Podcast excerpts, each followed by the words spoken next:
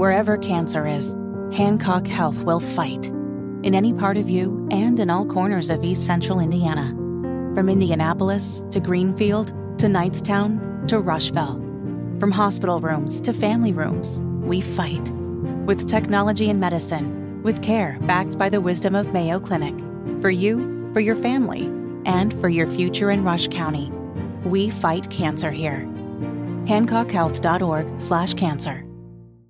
Call in. Matt's been holding for a while. Matt, uh, you may be asking me about something I plan on talking about later in the show, Matt, but go ahead. Hey, uh, Guy, I just had a question about that uh, IMPD mm-hmm. shooting video that was going, uh, going around last week. Now, Yeah. at what point, if you just are walking around with a handgun in your hand, say pointed at the ground, at what point is that a crime? Well, it's not. Um, eh, that is uh, just being in possession of a gun, Matt. Um, and I'm going to talk about the IMPD shooting here later. In fact, um, I was on uh, Channel 8 talking to Richard Essex about that shooting. I was on Hammer and Nigel, uh, talked about it as well. But I'm going to go into a little more detail here on the show, time permitting, this afternoon. But listen, you know, what's illegal? Well, it's being in possession of a gun if you can't lawfully possess a gun. Well, so that, that doesn't apply. You have a license or you're carrying lawfully under constitutional carry. Is just having a gun in your hand a crime? No, it's illegal to point it at someone unless uh, you're justified in using force in self-defense. Uh, it's un, it's unlawful to threaten someone with it. Uh, again, unless you're lawfully justified. It's illegal to shoot it in a way that endangers some other person. That's criminal recklessness with a deadly weapon. If you're doing that intentionally, that could be anything up to and including uh, attempted murder.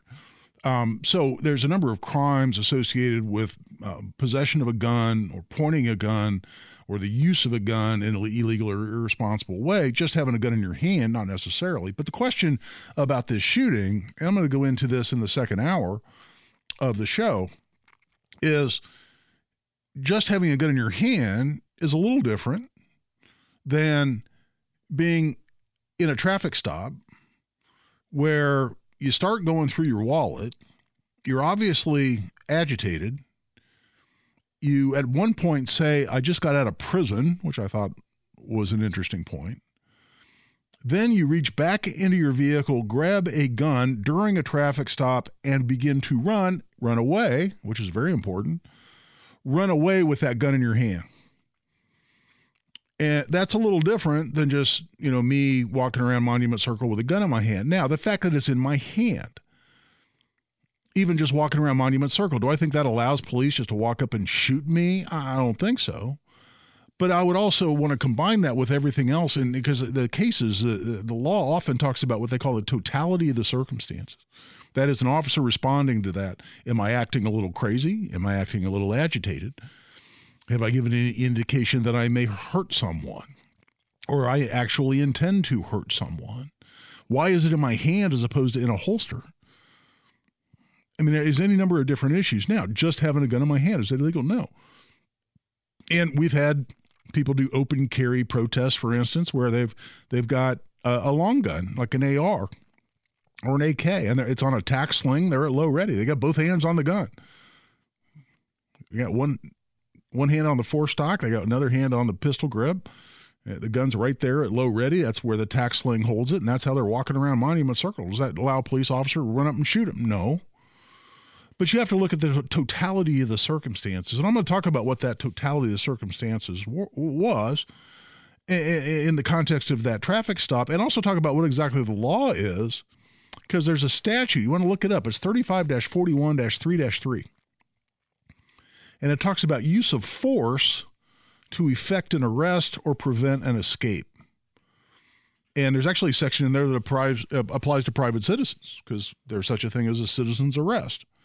But then there's a couple of different sections that apply to police officers. And and I'll talk about what that law is and how it likely applies to that IMPD shooting. And I've I've posted that video on my social media. You can find that on my Twitter at Guy Relford uh, or my Facebook, Guy A. Relford.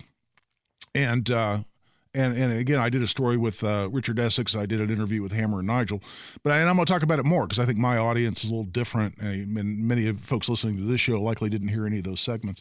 But I'll get more into all of that, Matt, because you raise a great question.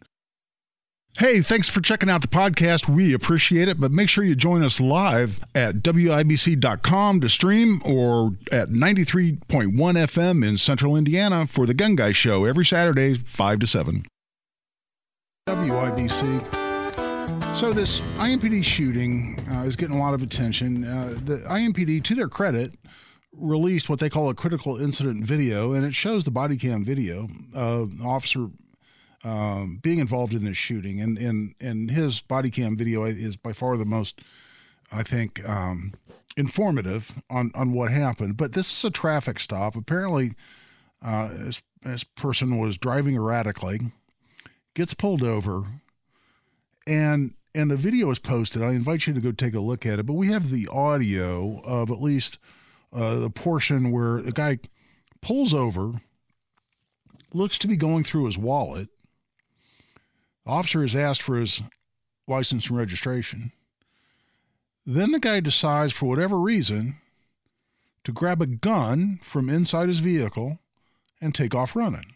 You get your driver's license, Andy? I just, I just came off of prison. All right. Hold on. Don't, don't, don't come out here and talk with me. Uh, Come out here and talk with me. Come out of the second car. Mama right here. Still recording that very close to Parker. Man, stop. What I'm doing? 540. Foot pursuit, eastbound three. Stop it, drop it! So there you heard it. It- It's faint, and I don't know if you picked it up through your radio or on the internet, but he said, just got out of prison. This is the suspect. Just got out of prison, which I think is is an interesting fact. And what does that tell the officer? Is that an indication this person's going to do whatever is necessary to not go back to prison? I think that's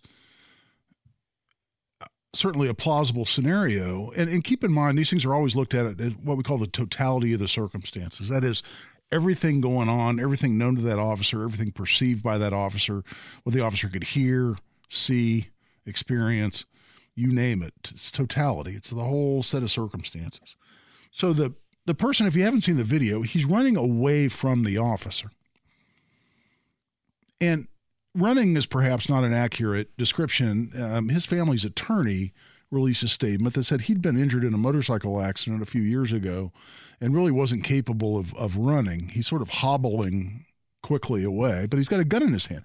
And he made the decision to grab the gun before he started running. Very, very important fact. So a caller, I think, wisely asked a question since when is it a crime to have a gun in your hand? Well, it's not. However, does during a traffic stop making a decision to grab a gun from the inside of your vehicle, because he's not just trying to get away, he made the decision to grab the gun first. Reasonable question to ask why. Then he's running away. Now, he does not aim the gun back at the officer. He doesn't turn around to look at the officer. He's running toward the edge of a house. The chase doesn't, as you can tell from the audio, it doesn't go on very long. I mean, it's basically about half a yard that this guy's running through. Officer raises the gun, fires two shots, hit him once, and the person died. So, what's the law in this area? Uh, I mentioned this statute before, but with respect to arresting someone, because this guy is, it's a traffic stop, he hasn't yet been arrested. Then he takes off running. Well, what's the officer trying to do? He's trying to get to him, stop him, detain him, and arrest him. What force can an officer use to arrest someone? Well, Indiana Code is it's 3541-3-3. And it says a law enforcement officer is justified in using reasonable force if the officer reasonably believes that that force is necessary to enforce a criminal law or to effect an arrest. That's a reasonable force. However, an officer is justified in using deadly force only if the officer, one, has probable cause to believe that deadly force is necessary to prevent the commission of a forcible felony or to the to effect an arrest of a person who the officer has probable cause to believe poses a threat of serious bodily injury to the officer or a third person and has given a warning if feasible to the person against whom deadly force is to be used. So, this analysis, in terms of whether this was a legal shoot or not an illegal shoot, is going to come down to just that. Did grabbing the gun, making the decision to grab it, not just run away, but grab a gun and run away, and then running f- away from the officer without pointing the gun at the officer, but with a gun in his hand, did those facts, did that totality of circumstances combine to give that officer that reasonable belief that deadly force was necessary because the person posed the threat of serious bodily injury to the officer or a third person. Who else was in the area? You can't really see anybody else in the video, not that I noticed.